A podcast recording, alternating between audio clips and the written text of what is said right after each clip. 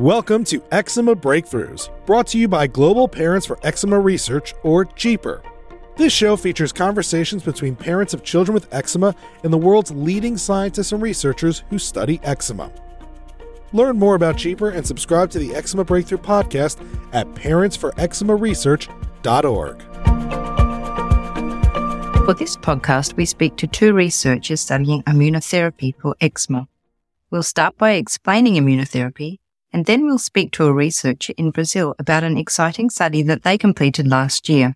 Then we will circle back to get an overview of how immunotherapy could work for your child. But now I shall hand over to the founder of Global Parents for Eczema Research, Korey Capozza. Welcome to the podcast. I'm really excited to introduce our guest today, Dr. Derek Chu, who is a clinician scientist at McMaster University in Ontario, Canada. He has a research focus on using the best evidence and patient partnership to achieve optimal outcomes in allergy care, including eczema care. He co chairs the upcoming Quad AI and ACAAI atopic dermatitis guidelines, and at McMaster directs the Challenge Clinic for Allergy Diagnosis, Research, and Treatment. And also, Dr. Chu is a frequent collaborator with our organization, GPER, and has been a real champion of including patients and parents in guideline development as well as in all aspects of care. So I'm really excited to welcome you to the podcast today. Thanks so much. Really looking forward to this. Our second guest today is Dr. Sarah Langer.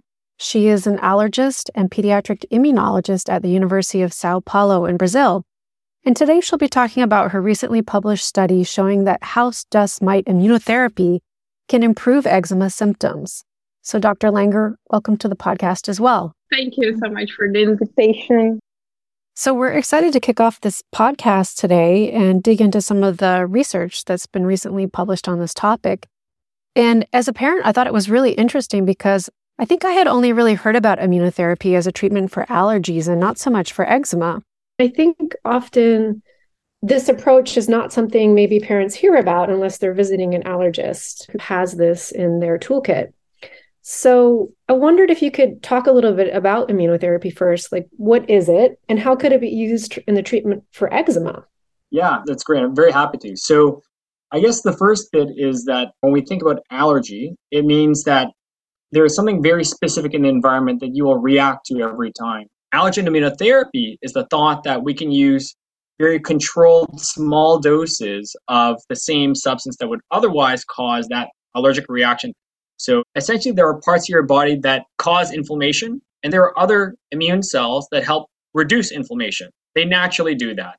And by doing immunotherapy, we are boosting those cells that calm inflammation down and say, hey, look, actually, that dust mite that's there, maybe you don't need to be so vigorous against it. And by doing that, they can calm down the surrounding inflammation that's going on, reduce the irritation to the other cells that are neighboring it, and not cause so much profound itch, skin changes, etc.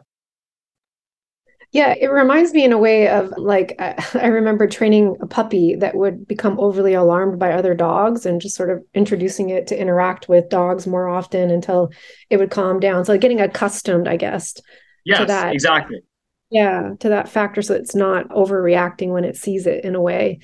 Exactly. In this controlled, slow way, using it repeatedly that it would actually train the immune system to be less allergic, perhaps even to have some kind of long lasting change in the way that the immune system behaves to make you far less allergic. Maybe don't even react to it when you're around that substance. Basically, we give them in controlled small amounts by injection. Normally, that has been about weekly to start, and then after a certain amount of time, usually a few months, we then switch to once a month. The alternative route, a little bit newer, has been something called sublingual immunotherapy, which means drops or tablets placed underneath the tongue. And they dissolve or they can be swallowed after. And that is done once a day for a number of months before it reaches effect, and then less frequent if it's working. So it's very well established in things like environmental allergies or hay fever, also in asthma, that they can improve both those outcomes. But the big question was before our study is does it actually make a difference in atopic dermatitis or eczema? Fantastic summary. Thank you for that. So, Dr. Langer, I wanted to uh, pose a question to you. We know that dust mites are one of the most important and common airborne allergens that can trigger eczema. And you did an interesting study looking at immunotherapy for house dust mite allergy. And I think the challenge is that house dust mites are literally everywhere. So you can't really remove the trigger from a child's environment completely. And the question is then like, what can you do to train the immune system so that it's not overreacting to dust mite all the time? So could you talk a little bit about how you got this idea for this study? Some doctors started using immunotherapy for eczema and they start seeing very good results. So you were hearing from other doctors that this could be a treatment for eczema, basically. And then you did the study, and it was a randomized placebo controlled trial. This was an immunotherapy that was oral, so it was taken by mouth. But explain how it worked a little bit. So, using the drop system, we have progressive concentrations. So, we started with the extract very diluted. So, the patient started using one drop and goes up the concentration like that for five months to eight drops and stay there using eight drops three days in a week. And the total time of treatment were 18 months. 18 months is a very low time for immunotherapy. So after 18 months, we saw that patients decreased the score, score that evaluates levels of eczema. And we had the decrease of the levels of these patients from the baseline to the end of the study. When we saw the numbers, we were very happy. We had some kind of placebo effect, but we saw that in the treatment group, the decrease was more important and also statistically significant. We also saw that another score that's very important, the investigator global evaluations, and our patients in the group of immunotherapy reached zero and one in a statistic mode in comparison to the placebo group. So this is a very important result. So basically, on both of these measures of eczema severity, which are measured by the doctor, you saw a decrease from the beginning of the study to the 18 month mark. So, given these findings, how do you think this type of immunotherapy fits into eczema treatment in Brazil? Most of our patients were very poor. So, here in Brazil, we don't have any kind of medication for them in the public service. And when we speak to them, they have to pay for moisturizers that here the price is like a cosmetic. And also with the Dupilumab, here we don't have so easy access. I think it will be nice to have a treatment that we are able to give to our patients because many treatments for AD are not a reality in Brazil. Even the moisturizers and the cleaners they're very expensive. So if we could do something that could get AD lesions better and the patients could focus on using good moisturizers but didn't have to spend their money in corticosteroids and immunosuppressants that would be great yeah, you make a really good point that this could be a low cost treatment that could benefit a lot of people, especially in the developing world, where there just isn't access to some of these newer generation treatments. I was curious, a lot of people, in addition to having a sensitivity to dust mites, also react to toxins produced by staph bacteria. And we know staph bacteria is an issue for people with eczema. It's overpresent on the skin and can possibly also trigger or exacerbate eczema symptoms. So, could you talk about if immunotherapy could be used to train the immune system not to overreact so much to Staph aureus toxin? So, we study the sensitization to Staphylococcus aureus and saw some very interesting changes after immunotherapy. So the labs are starting to produce immunotherapy for bacteria. And this is a point of controversial thoughts if it's going to work, if it's not, if we should use, if not. And maybe we could try. Yeah, I think that's kind of an exciting area because part of what it seems is going on is in a subset of patients that have an overreactive response to staph or staph aureus toxin, that seems to be what sort of pushes them towards more severe disease or eczema. And if we could figure out how to head that off, that could be really important for these kids and prevent more severe disease. Dr. Chu, I want to circle back to you and ask what you found in this big systematic review that you did about immunotherapy for eczema and what lessons we can take away from it for patient care and especially for parents. So, we reviewed about 23 randomized trials about 2,000 different participants assigned randomly to immunotherapy or corresponding standard of care. This is all added on top of very good skincare already. You know, your moisturization, avoiding irritants otherwise, and bathing routines, as well as topical treatments. So if you're put onto immunotherapy, normally the effect takes about two, three months to start to kick in, which is the normal expected range to do that a customization or training. And in those that were on standard care alone, about 26% of them reduced their eczema severity in half. In contrast, if they were on immunotherapy, about 40% reduced their eczema severity in half. The eczema severity is things like redness, itching, sleep disturbance, as well as what the clinician might say about how the appearance is. We also saw improvements not only in the eczema severity itself, but also we saw improvements in quality of life. So there, with standard care alone, about 40% got better in terms of their quality of life, and that went up to about 56% in those with allergen immunotherapy. There were downsides, and the downsides were as expected. So, normally very mild and very well tolerated treatments with subcutaneous immunotherapy, because you're getting a little bit of what you're allergic to, you get usually a little bit of redness or a small hive in the arm that you get it injected in. It tends to be mild and goes away by itself. That happened in about, you know, two thirds of individuals, but it can often be mitigated by taking, say, an antihistamine before the injection. If you did sublingual immunotherapy, very common with the first few doses, you get a little bit of itchy mouth for a few minutes and then it goes away by itself. And usually getting this itchy mouth goes away with time. So after, say, a week or two on it, many people typically report that they don't even get itchy mouth anymore. Any serious reactions were exceptionally rare. So in the sublingual immunotherapy tends to be almost none, like less than 1%. Whereas with the subcutaneous immunotherapy, you do have to be careful because sometimes people can get a systemic reaction. If you get too much or the wrong dose or things like that, you have to be cautious that you're not sick at the time of getting your injection, that you have to go to the clinic to get an injection, that kind of stuff. And there we saw that, at least cumulatively, about 10% stopped subcutaneous treatment, whereas very few, less than 1%, stopped sublingual treatment. So it sounds like sublingual has some real advantages here. Plus, there's no shot that you know kids have to deal right. with, which is distressing right. to them. That's really great information.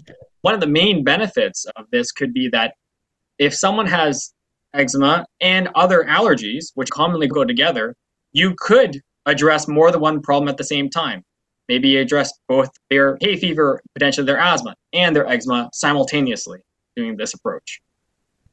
Yeah.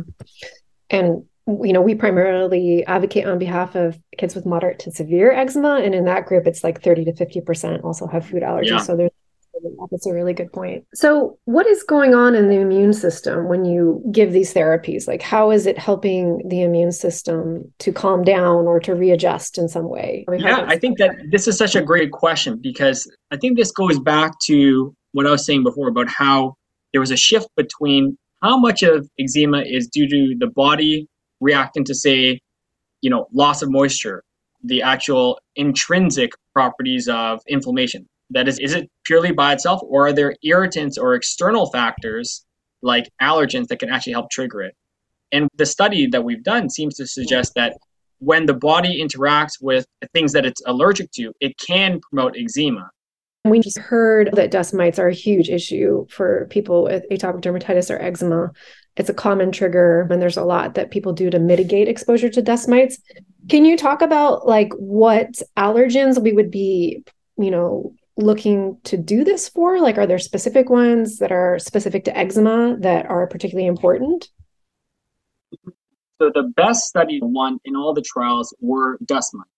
However, uh, they did also study in fewer trials things like pollens, which would typically be expected to have more of a seasonal component to it. So if people find that they have a very strong seasonal component and can also think about other factors, you know, humidity, temperature, all those kinds of things, there are open questions now about who would be the best person and to what allergens would be the best treatments for those with eczema. And those are things that we need to answer for the future as well. And so hopefully, you know, with enough encouragement and interest, we can conduct new randomized trials to to really optimize this therapy. Absolutely. And I think that's one of the things that kind of drives a parent a little bit nuts about eczema. Sometimes it's like when you go to get help for it, oftentimes we're given a treatment, but what we really want to know is what's causing it. Why, right. you know, what what is triggering this? And that's the hard part that we still can't get to, it seems like. So I appreciate yeah, that. that yeah. And it seems like it's a bit about how the skin is built and some of the ongoing inflammation there, the immune dysregulation, but also a bit about some of these external factors, allergens in the environment. And I think, yeah, it's one thing that we really need to sort out and provide clarity for our patients. Yeah. Were the effects lasting? Do we know how long you get a benefit? Yeah, so most of these studies were between months to about a year. But your point is exactly right. One of the weakest parts of the studies that have been reported so far has been about how they do in terms of long-term control, how they do in terms of, you know, multi-year treatment. Because in the hay fever and asthma space, we know or at least we have a very strong data that suggests that if you do this for multiple years, you can actually have a long lasting benefit. You could say stop your treatments and it still work. It still have changed kind of the course of the, the allergy. But we don't know that for eczema yet. And that's a big open question we need to answer in the, for the future, including for other outcomes like flares or exacerbations of eczema. So those are some big gaps that I think hopefully with this review and you know sufficient interest and funding and so on, we can get a very important trial off the ground. Yeah, it seems like from this review, and I hope that it's read kind of far and wide, that this should absolutely be in the toolkit and in the arsenal of treatment for people with eczema, kids with eczema, given the added benefit to eczema control. We don't know yet, it sounds like, if this is really a standalone treatment that could work instead of say topical steroids, it sounds like. It's really something that's done in concert with an eczema skincare program. But based on your review, it does seem like it confers a benefit that's sizable and could really improve things for quite a few patients. Would you say that's correct? Yeah, absolutely. And you'll see very shortly our upcoming guidelines that explicitly address the recommendations around this, who should get it, whether or not it's the right fit for them, and as well some of the conditions to consider around that. So those guidelines with the quadruple AI and the American College ACAAI will be coming out very soon. And I think, kind of as you were alluding to, one of the main messages of this is that optimal care might be multidisciplinary care. It's too frequent that we hear the story. You go to the allergist and they say, "Oh, that's skin." Like, I have nothing to do with that. And you go to the dermatologist and they say, oh, it's just skin and it's not allergy at all. And then you go to the right person, they say, actually, it's a bit of both. So I hope it stirs the conversation and reframes how we think about optimal AD care. Yes. And, you know, I agree with that wholeheartedly. And hopefully we can start to cross pollinate across yeah. disciplines. So some of these strategies are used by both disciplines. And I think parents and patients can play that role too by bringing some of this information to their various providers. What an interesting discussion we've had today. And I want to thank you both for joining us and sharing your experience from Brazil and from Canada. I think this is a very interesting line of research that will hopefully lead to a new add on therapy for kids with eczema. Thank you again for being part of the Eczema Breakthroughs podcast. Thanks so much. I really, really appreciate it. It's always a pleasure and fun. So looking forward to chatting again soon. Okay, thank you very much. It was a pleasure. And it's very cool to see parents that are really looking for science. Take care, everybody. You've been listening to the Eczema Breakthrough Podcast. To learn more and join Global Parents for Eczema Research or to subscribe to this podcast, please visit us at parentsforeczemaresearch.org. And if you enjoy our podcast, consider supporting it with a tax deductible donation through our website. We depend on listeners like you to keep producing high quality, science based episodes. Thank you, and we'll see you next time on the Eczema Breakthrough Podcast.